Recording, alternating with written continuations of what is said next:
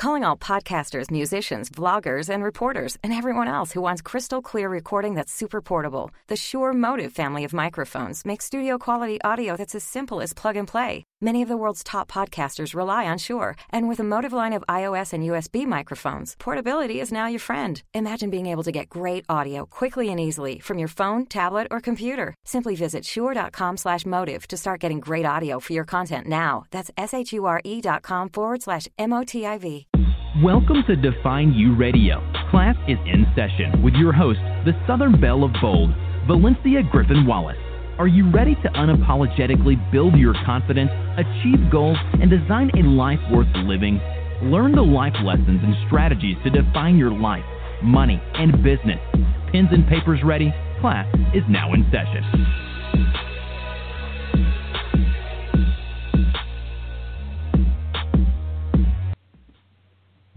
Yes, yes, and yes. Welcome to Define U Radio, where you get life lessons from women who have defined their life, money, and business.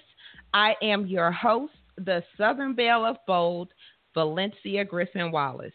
And to connect with the show live, head on over to the Define U Radio's Facebook page, where I will be peeping for you guys' comments, reactions, and so on about tonight's show, which I'm really excited about. Okay, so today's session is with a young lady I had the privilege of meeting when I took my epic road trip and went to speak in Canada a few months ago, which you guys know I am the Southern Belle of Bold, right? So I am used to April, I believe it was April, being quite warm here in Louisiana. And when I got to Canada, I was traumatized, shocked, but it was a great experience.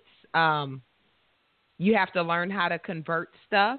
And apparently there's a button in my car, which I discovered this on the trip, guys. So if you ever cross from the States into Canada, and, you know, other places that, you know, may not use miles per hour, check your car, because my car actually had a way I could set it to change it to, kilometers per hour or something of that. So I wasn't speeding her. I was good. It was very interesting. I learned some things. So me and our guest tonight, after the conference, we got an opportunity to really get to know each other. And we sat in my car and we talked for a while. And life is funny. And it has a funny way of giving you an understanding of things. Like some of you guys, I have watched the show Hoarders. I even have had a client in my other business that was a hoarder, so to speak. And like some of you, I was dumbfounded and I didn't understand the why behind it. And maybe because I'm such an organized person. So anything that's not organized is like completely opposite of who I am, my general makeup. So we are talking to my friend and former hoarder, Miss Angel Peterson, to give us a lesson on how she healed from hoarding and how she found her self-worth. And I will tell you guys that it is class is truly in session today. So make sure you have your pens and papers ready, because you will learn some things you never thought you would learn. And it'll make you look at your life and your behavior and see how close or how much stuff you have in common with Angel. So with that being said, guys, class is now in session. I want to go ahead and welcome my friend, the beautiful Angel Peterson, to the show. Aww. Thank you so much. What a nice introduction. And thank you for introducing me as a young lady. I'm sometimes have a hard time relating to that these days, but I really appreciate it. Thank you. Understandable. And we're all young, you know. Sometimes I feel younger than my age. Sometimes I feel my age, and sometimes I feel older. I don't know if you saw the post I did the other day that, I'm that neighbor that will look out my blinds and take pictures and report you to the Homeowners Association. Yeah. I was like, when did I become that person? But I am very much that, I'm that person. So I guess, I don't know if that makes me older or what. That's funny. So Angel, thank you so much for being on. I know we have a lot to talk about, so I kind of just want to dig in. And I want you to go ahead and tell the audience a little bit about you as a person, as a speaker, as just the awesome person you are. Why don't you go ahead and share you with the audience? Sure. Okay. So I'm currently a single mother of 4 children. My oldest is an adult now. She's 22. And my youngest is 10. So when I was growing up, I had a great childhood up until about, well, it was still probably great, but up until about 6 years old, that's when my parents split up. And when my dad left, I had this something that was missing. And that's, I think, when it started, the attachment to physical things, to toys that he'd given me, or a dress that he thought that he liked me in, or something that I could hold on to that was like having him around without him being around. So I think that's kind of where it started. And then, of course, when I'd go visit my dad, my mom, being the very lovely lady she is, very, very clean lady, she'd go into my room and narrow things down. So she'd take the extra, I guess, and get rid of it. So I'd come home and I'd be missing toys or whatnot, and that kind of fueled that attachment to things as well, like my need to hold on to my things. Then as an adult, as many of us do, when I had trauma that came into my life,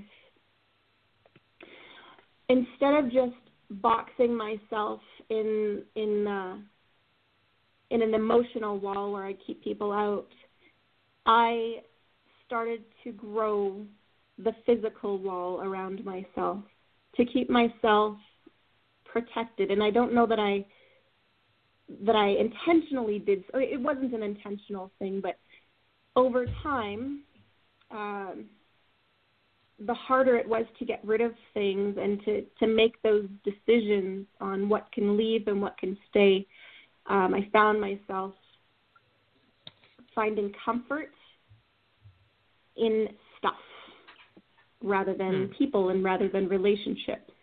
So rather than growing those relationships where I could get hurt in, I started to grow my walls of possessions.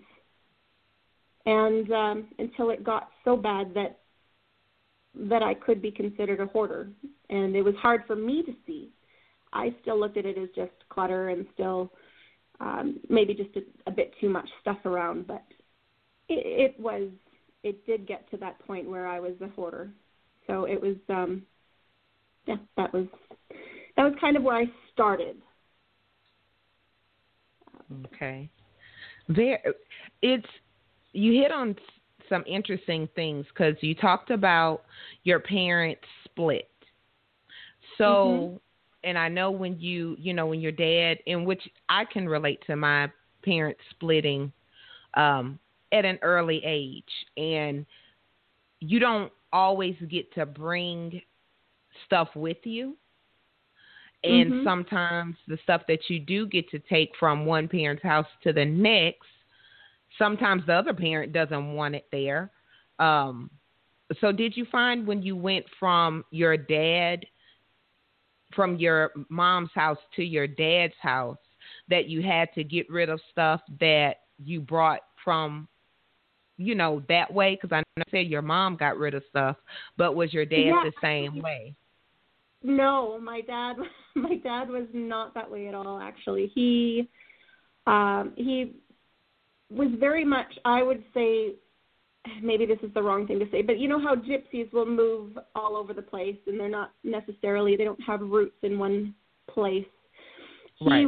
He would travel. I remember, I think I was 10 years old and he lived in a hotel room. So for the summer, we'd go visit him in the summer, my brother and I. And we stayed in his hotel room and we'd have adventures from there because he was very much, he'd get out and have adventures. I didn't really have a lot at his place. It was just my clothes and a backpack or a suitcase, and that was about it. So nothing really extra that I brought. But I did get a love of adventure from him and a totally different experience living with him compared to my mom. With your mom, do you think it was intentional or like, I don't want stuff from your dad here? Or do you think it was more that she just didn't like clutter? Yeah, she's just a very clean person. She doesn't like clutter and extra stuff. So if it doesn't have a purpose or a place, it's gone. And if I outgrew my favorite dress, it was gone by the time I got back. And really, it makes sense to get rid of the things that you've outgrown or that you don't have a use for anymore. But in my young mind, I didn't understand that. So when my favorite dress was gone when I came home, it just made me emotionally cling on to that much more. So your parents' divorce hit you hard, would you say? It's funny. I never felt like it did. They separated when I was 6. And I remember they actually told me first. They brought me into their bedroom and said, Angel, because I took things well. I guess at 6 years old, you kind of do. They brought me into their room and said, Angel, this is what's going to happen. Your dad's going to be moving out, and we're splitting up. And I looked at Dad, and I said, don't worry, Dad, you'll get back together. And I think he held on to those words for like 7 years after. So. Really? Were you close to your dad? Yes. Yeah, very much. Yeah. Did you kind of blame your mom? Did you like, because, no, you know, as kids, I don't know, maybe it was just me. We tend to maybe take sides or have that quote unquote favorite parent. I know when my parents separated, I don't know why. I kind of had ideas why, but I was very much a daddy's girl.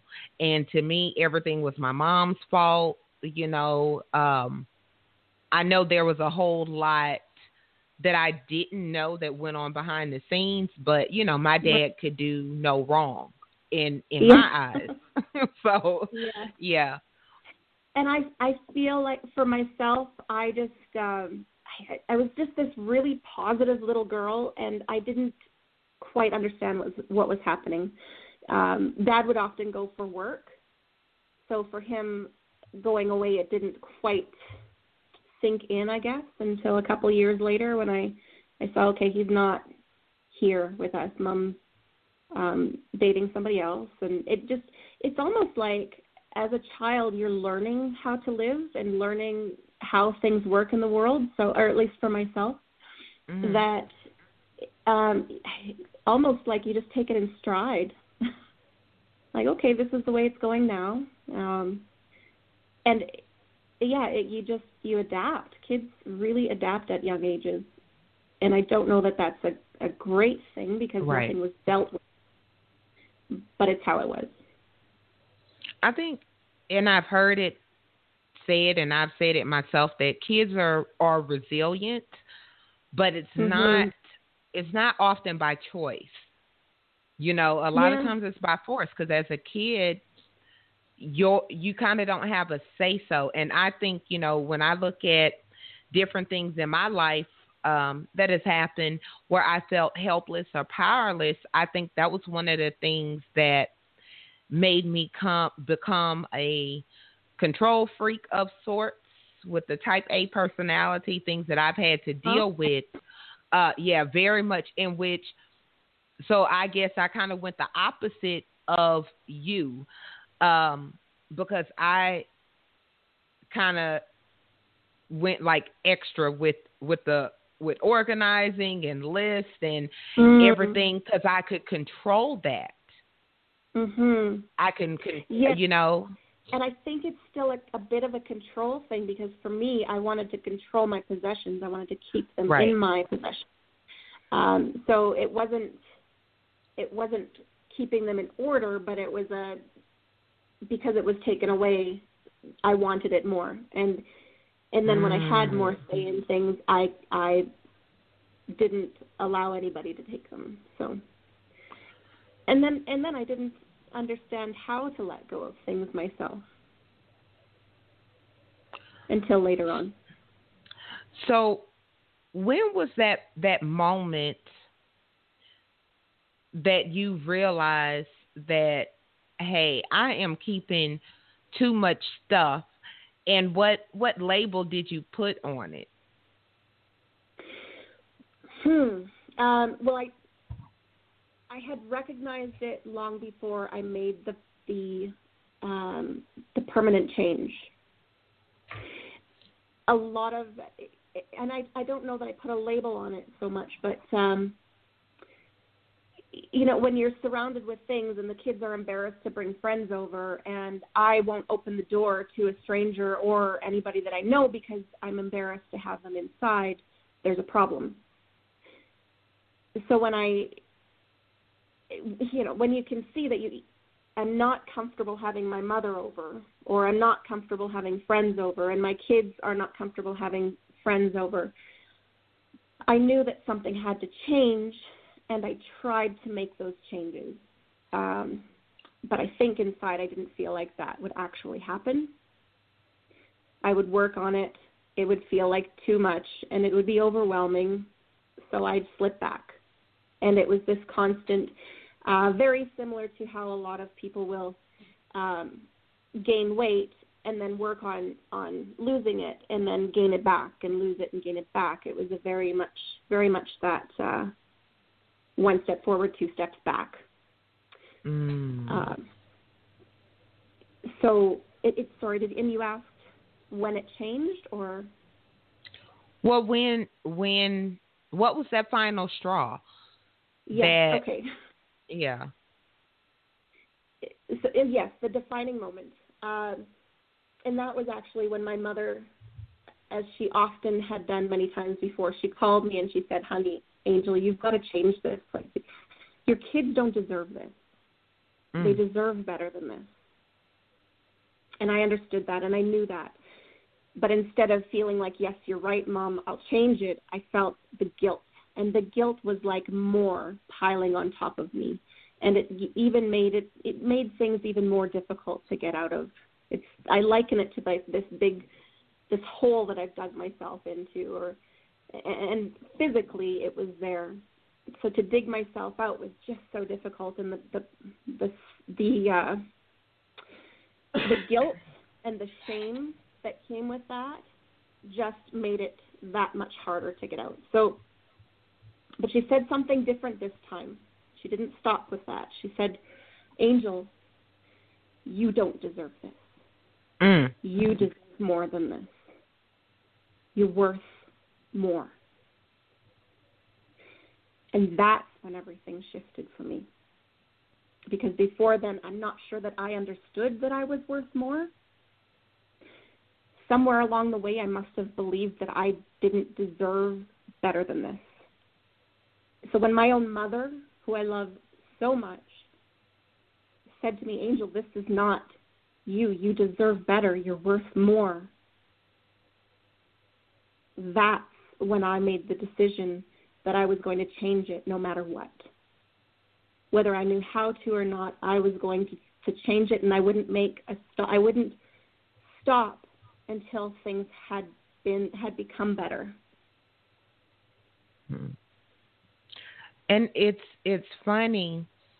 I love that you compared it to weight gain and that kind of back and forth, because and several of my listeners know that, you know, I would say I failed 9 times at losing weight, or I failed 1,000,001 times before I finally had that defining moment and got it right. Mm-hmm. And yeah.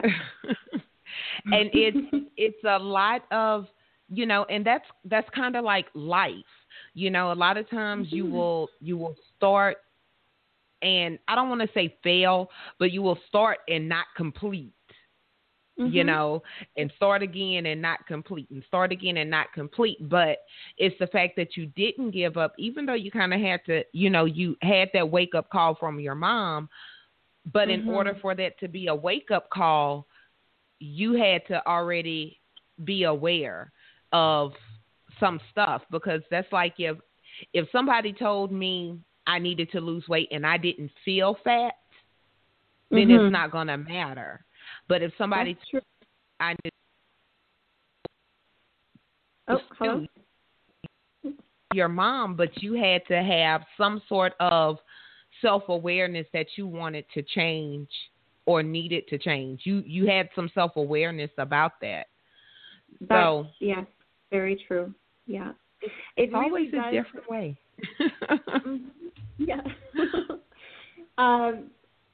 That awareness is that number one, isn't it? It's that first step is awareness of the situation or of wanting to change.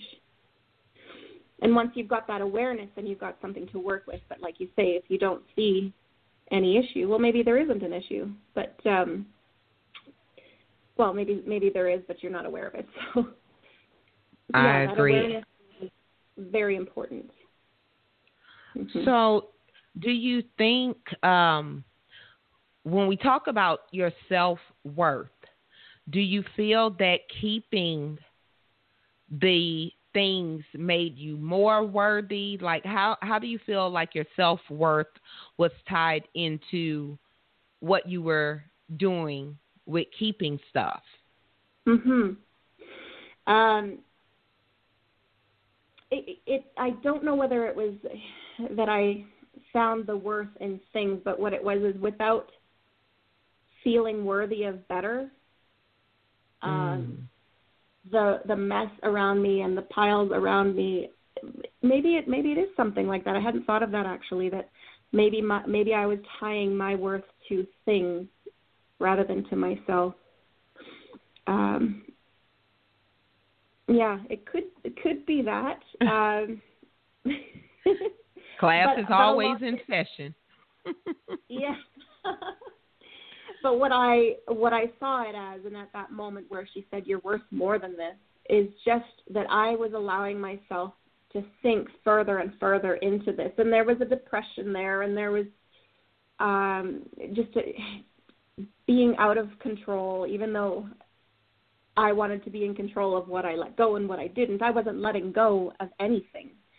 So I was very much in the shackles of my stuff. I was in the prison of my stuff, and I didn't deserve to be there. And that was a revelation for me. Did you feel like you did deserve to be there? Did you feel like you were, you know, unworthy, I guess maybe that's the word I want to use. Like, did you feel like this is the life I deserve? Not consciously, but I remember growing up, and my dad would always say, you know, you could do anything you put your mind to. And my mom always talked about how beautiful I was and how, you know, I'm so smart and I can do anything. But then when I became an adult and I wasn't doing these things, I thought, okay, I'm not what they said I am, or I'm not living to my potential, so I'm less than, or I'm not what I could have been. So I think I took some self-worth for myself there, basically judging mm-hmm. my adult self. Versus your, I could do everything a childhood self. Yeah, as a child, when they say you've got so much potential and you can do anything, and then you don't do anything. I felt like I was letting everyone down, not becoming everything that my teachers even said. So much potential, you know, so intelligent, all of these great labels that, you know, should actually lift a person up, but because I didn't do anything with it, I put myself down. And I think that's probably where it started. Again, I mean, there's so many layers and so many threads that lead up to one thing. So these are some of them. Yeah. Did you ever watch the show Hoarders, and have you ever watched the show or any of those types of shows? Yeah, actually my mom brought them to my attention and I'd watch them. She'd say, did you watch it? And I was like, yeah. I said, and? I said, I'm not like that, Mom. But I don't know, you might want to look around a bit.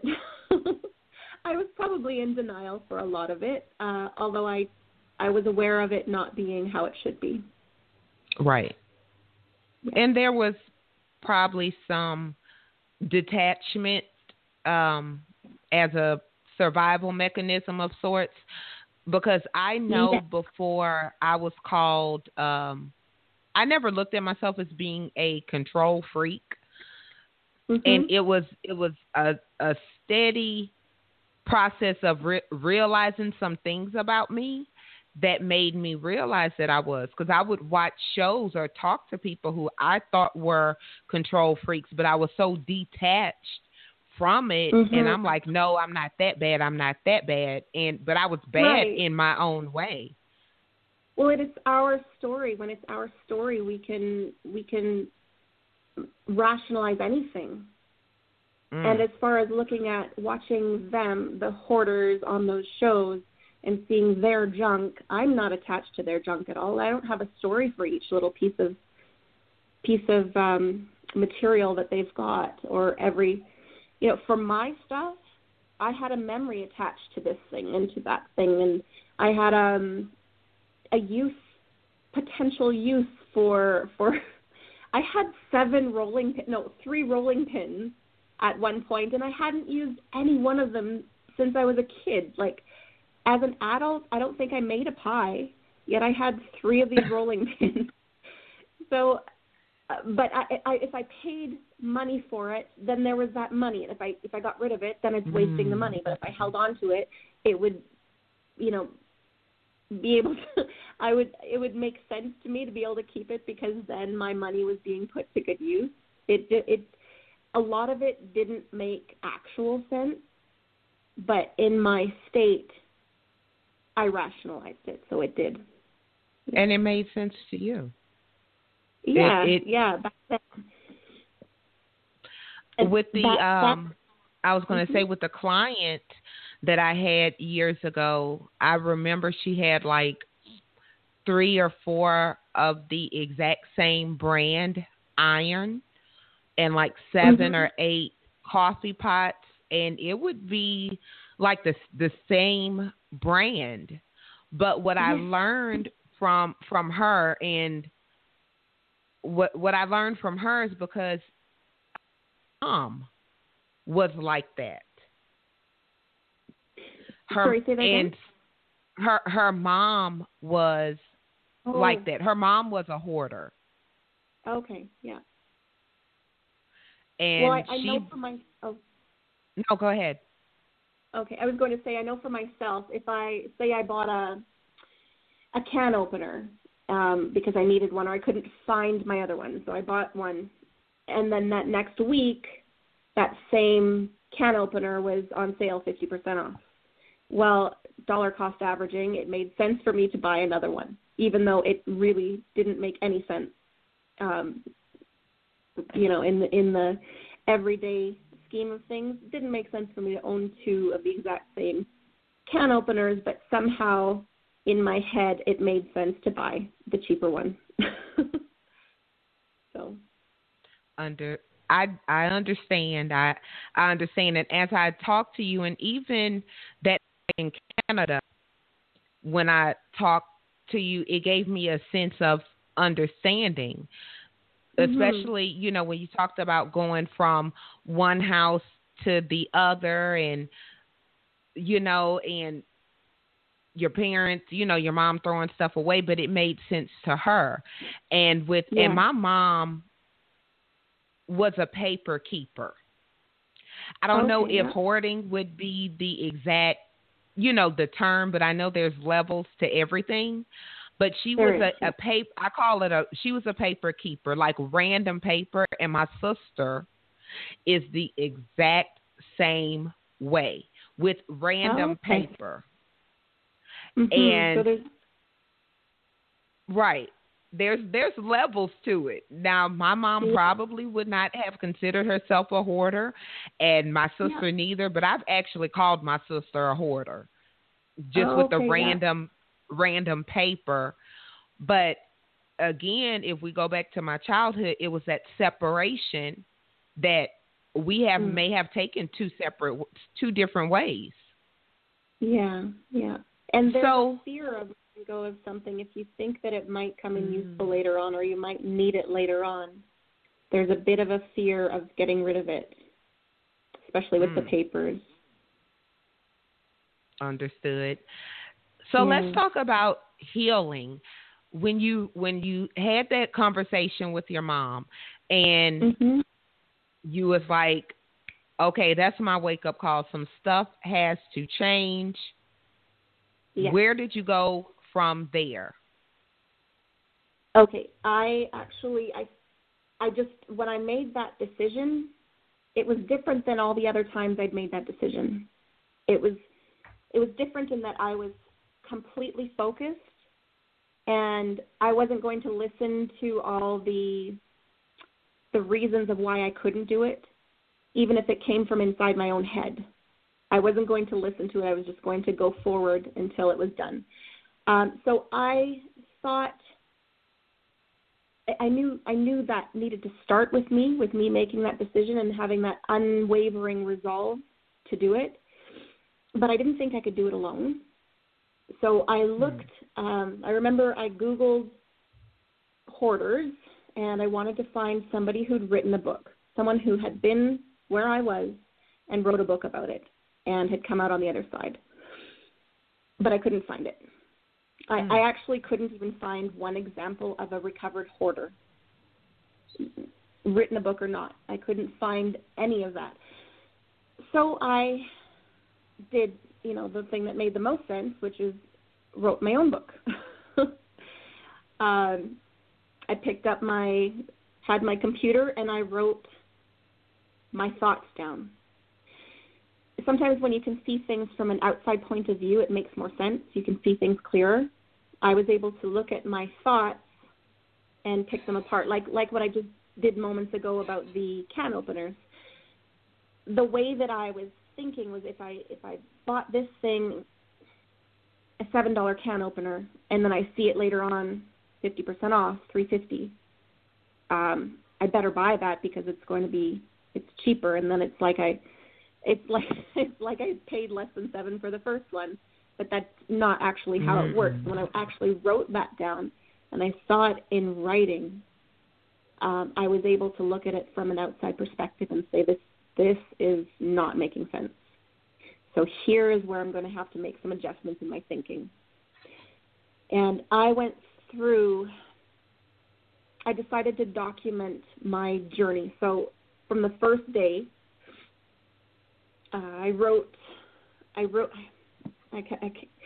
it started actually about 7 years ago. So I started the book about 7 years ago, and then I put it down after the death of my father. And I put it down for 6 years. And then I finished it. So back then, you know, I had a great example of how to keep a clean home and how to throw things out from my mom. I did have that, so I was able to draw on that. And I wrote the journey. I wrote what I was feeling, what I was thinking, what my accomplishments were, what my progress was, and what my backslides were when I slipped back, because it's not just a straightforward journey. And I think that's pretty much the same with anything. There might be some steps forward, but instead of having a step forward and two steps back, it was two steps forward, one step back, three steps forward, two steps back. You know, it was. Overall, I was making progress, and I was documenting it so I could look back and see what's working and what's not working. What do I need to start doing differently? And by writing this book, I was able to clarify a lot of things for myself. And before I understood that there were coaches out there in the world that could help me through this process, and mentors and people that could help me on the journey. And I actually think that I was too proud to involve anybody else. This book helped me through that. It became what I needed in somebody else. I love that.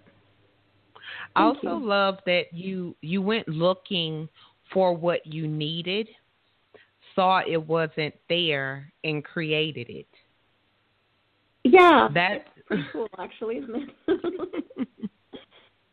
I got to say, I'm pretty proud of myself for that. You are a pretty awesome lady. I think a lot of people would have given up, you know, when they, not seeing... Yeah. Because, like, if I thought, okay, I have a certain problem, and if I went looking for a solution to the problem and saw that there wasn't a solution out there, then my mind would say, okay, well, this must not really be a problem. Did you battle with that? Were you like, well, maybe everybody's making it up. Maybe this is not even really a problem, because there's no book. There's Google. If Google can't find it, it doesn't exist. That's what my head would have said. And I actually thought back then. Don't get me wrong. I had been there before I was completely committed to fixing this. I had been there many times, but it was almost, back then, it was like looking for an excuse of why this isn't going to work. Whereas after I made the commitment that this is what's going to happen no matter what, it didn't matter that I couldn't find the answer. I knew that it would happen eventually.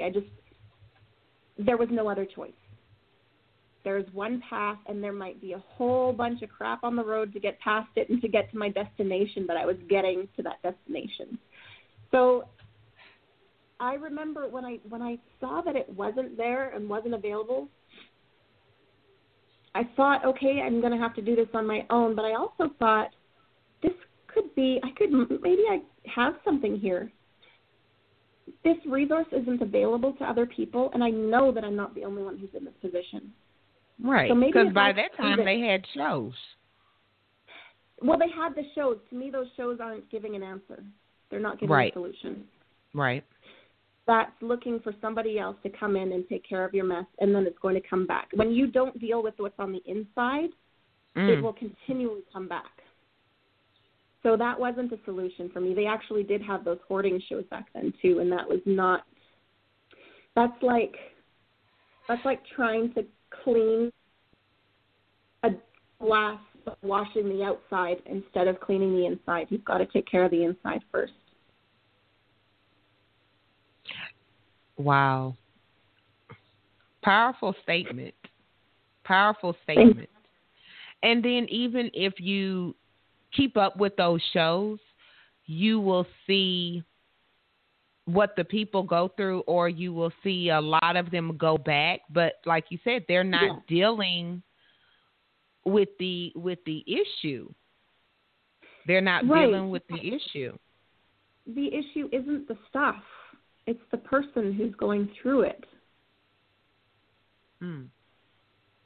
Yeah, I mean, you could if we put you into that. When I lived in a trailer with stuff all around me taking over my trailer, if we put you in there, you wouldn't become a hoarder. You'd have that place cleaned up in like probably 2 months. But it's the person. It's the person who's going through that needs to get healing for them from the inside out. So, okay, number one, go ahead and drop the name of the book and where they can get it. Okay.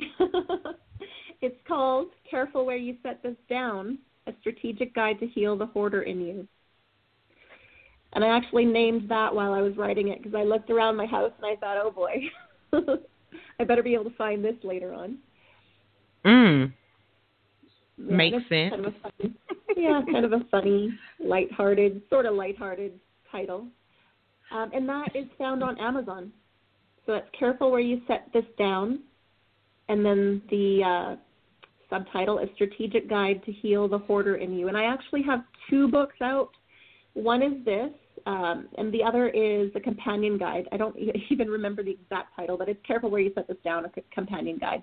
And it takes the steps. So I looked at feedback for other books because now there are other books, but I still don't see them written by hoarders or previous recovered hoarders. And a lot of the feedback I read is that people aren't telling you steps. There's no steps to be able to get out of this. So I took my book and I took all the stories out and I just took the steps and I made it a condensed version, and it's cheaper. So to me, the bigger book has what's going to make the lasting change. So you guys hear that? You need to get both of them. Careful Where You Set This Down: A Strategic Guide to Heal the Hoarder in You by Miss Angel Peterson on Amazon. And make sure you get the companion guide with the steps. And y'all know I'm all about the steps and tips and everything. So if a hoarder or someone that may recognize some behaviors in themselves, if they're listening, what would you what would be the number one tip you give them? To know that, or the first tip. The first is just to know that it doesn't have to remain this way for the rest of your life. You can recover and you can get out of this and live a nice life in a beautiful home that's taken care of. It's that mindset shift that people have to go through, because if you don't realize it's a problem, like really realize it's a problem, then nothing. And that goes for hoarding or any behaviors or anything you have. Until you realize it's a problem, it's not going to change. Yeah. And here's another, and it's in the book, but it's that the things that have value shouldn't be things. In your life, what makes lives so much richer are the relationships we have with each other. And if you're hiding from those relationships by surrounding yourself with stuff, or even if you're just hiding yourself out in your room and not getting out there and not seeing people, not meeting people, not blossoming those relationships, then you're missing out on stuff. You're missing out on what your life could be and the difference that you could make in somebody else's life and the difference they can make in yours. As you were going through this process, because now not only are you a recovered hoarder, you're an author, a speaker, and a coach. Did you see it going that way? No, not at all, actually. I've been acting in plays for the last 20 years off and on, just for fun. And I guess that sort of relates to speaking, but not really. I never thought I'd be a speaker. As far as a coach, my name is Angel. I've always taken it seriously. I've loved helping other people as much as I can, however I can. I liked being able to help people. Becoming a coach is still fairly new to me, other than on a non, what's the word? Just on a kind of a casual sense, I've been helping people, but as a profession, it's just been the last year. And I took a wonderful course, and it made such an impact on my life, and I wanted to be able to use those tools to be able to help other people as well. And the book kind of, it's funny that I didn't see it, because now looking back, it really does make sense. I paved the way for myself, and hopefully I'll be paving the way for many others to get out of their clutter and their prison of things. And you never know, you may end up on the show Hoarders to actually be the person that help the people, because I can imagine that it would probably be more helpful if the person helping them have experience versus doctors and judgmental, quote unquote, people that have no experience with living that way. So you never know. Just send me a shout out. Yeah. Yes. That sounds good. Yeah. And my heart goes out so strongly towards those people who are going through what I had, because I know how much of a burden it all was, and how nice it is to be free from that. So I'd love to be able to help more people with that, to get out of that. And I predicted it, so just remember today. Yes. So Valencia. Yes, on Define U Radio, today is what, the 7th, 18th? I don't know what today is. The 18th of July, I predict that Angel will be on a show helping hoarders, and she will give me a shout out. Nice. So I second that. You second that, yes. Okay. Do you find that people don't take it seriously as it is, or as serious as it is? Sorry, can you elaborate on the question? Meaning, from watching the show, if somebody watches the show, it's kind of almost, I don't want to say like a joke.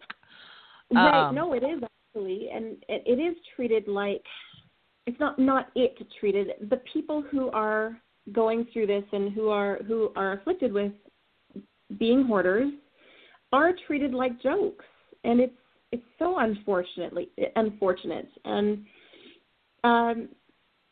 it's definitely something mental, that they're like a mental illness that they're going through, speaking from experience, and it's not like, I think the worst thing you could do is treat the person like they're a joke, because they probably treat themselves like they're a joke in many times. They deserve respect, and they deserve to be taken seriously. So, and they deserve compassion. We need more compassion in this world. So yes, I do believe it's looked at like somebody we can make fun of so we can feel better about ourselves. And to me, someone who's got that mentality has got to find a better way to feel better about themselves, because there's a self-worth issue in and of itself. They're worth more than that. And I really, and I love that you said that it is at the root some mental illness or some mental issue going on there. But we wouldn't you wouldn't see a show, or maybe you would nowadays, about people that's bipolar or schizophrenic or something like that. Like, that would not be a laughing matter. No, could you imagine that? Could you imagine them following somebody around who is a schizophrenic, and them laughing at them or making light of what they're going through? That's one thing that I don't like watching those shows for. And they're not all like that, but I've seen it where, and probably what it is the people who love those people don't know how to deal with it other than to joke or laugh about it. Mm. It just makes it sometimes easier. Definitely, as a show and as a community, we should all care about others and work to understand what other people are going through. So I agree. Take notes. Class is always in session. Angel, I have one question. I do have one more question. Now, since you have healed from hoarding, since you are now a recovered hoarder, are you saving money? Or did you find that you started to? Well, I bought a house. Congratulations. I was living in a trailer that was falling apart, that rained inside every time it rained outside because the hail had pushed through the roof. So, and I was too embarrassed to get somebody in to fix it. So quality of life has increased phenomenally. And yes, it's not something I'd thought about, but yeah, in some ways I am saving money. Okay.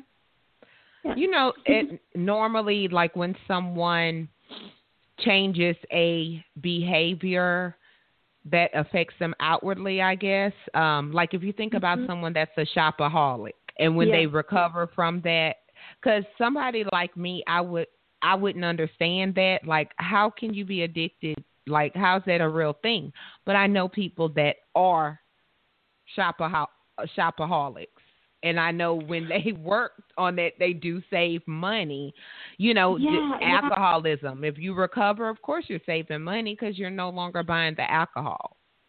Yeah, and I have to say, like, there's times when I'm out shopping and I have to talk myself out of that past way of thinking still.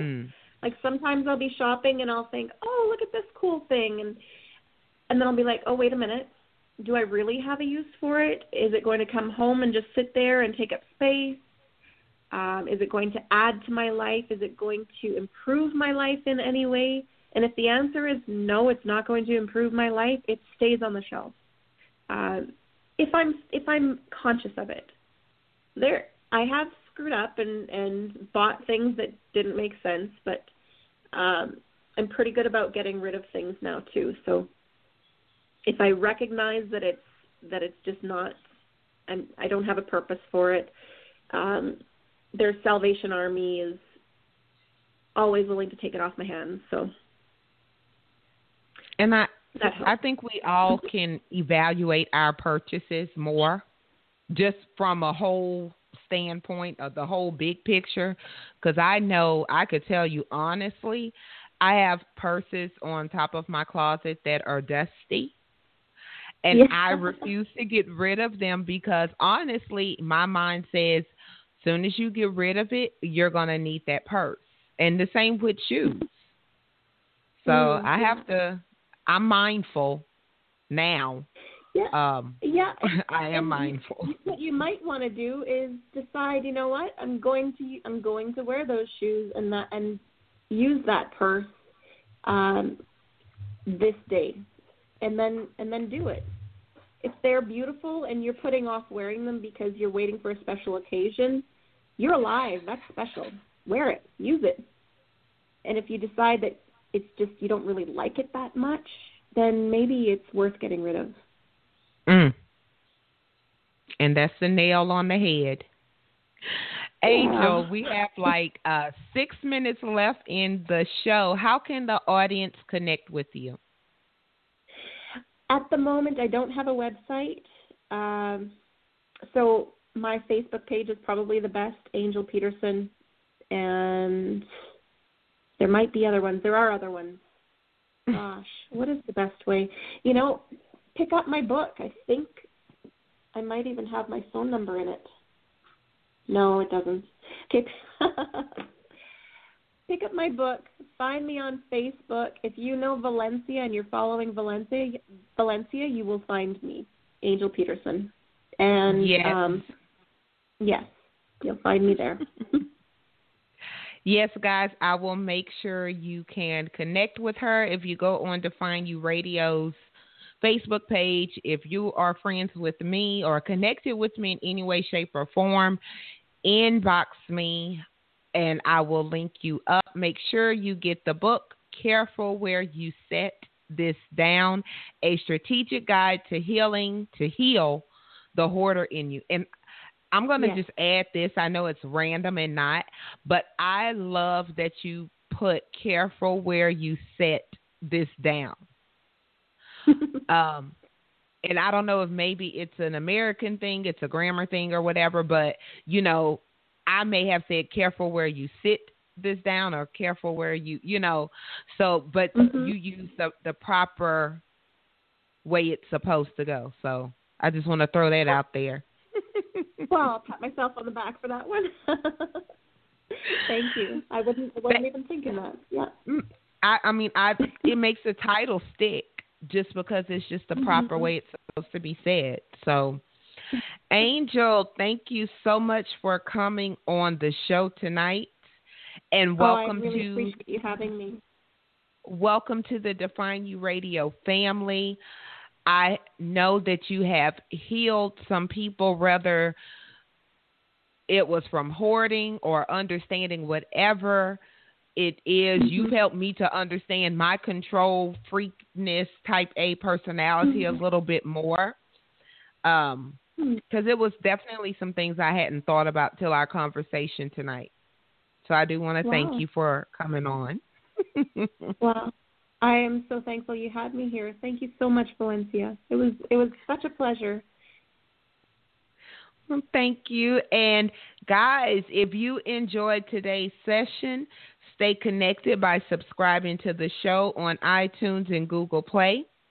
Tonight's quote comes from Manny Hale, and I'm hoping I typed that up right, but it says, self-worth is so vital to your happiness. If you don't feel good about you, it's hard to feel good about anything else. With that being said, let us know what you learned from today's show on Define U Radio's Facebook page, or join Define U Movement, where class is in session 7 days a week. Until next time, have a great week. Thanks for listening to Define U Radio. Class is in session. Connect with the show at www.defineuradio.com. Pens and papers down. Class is over.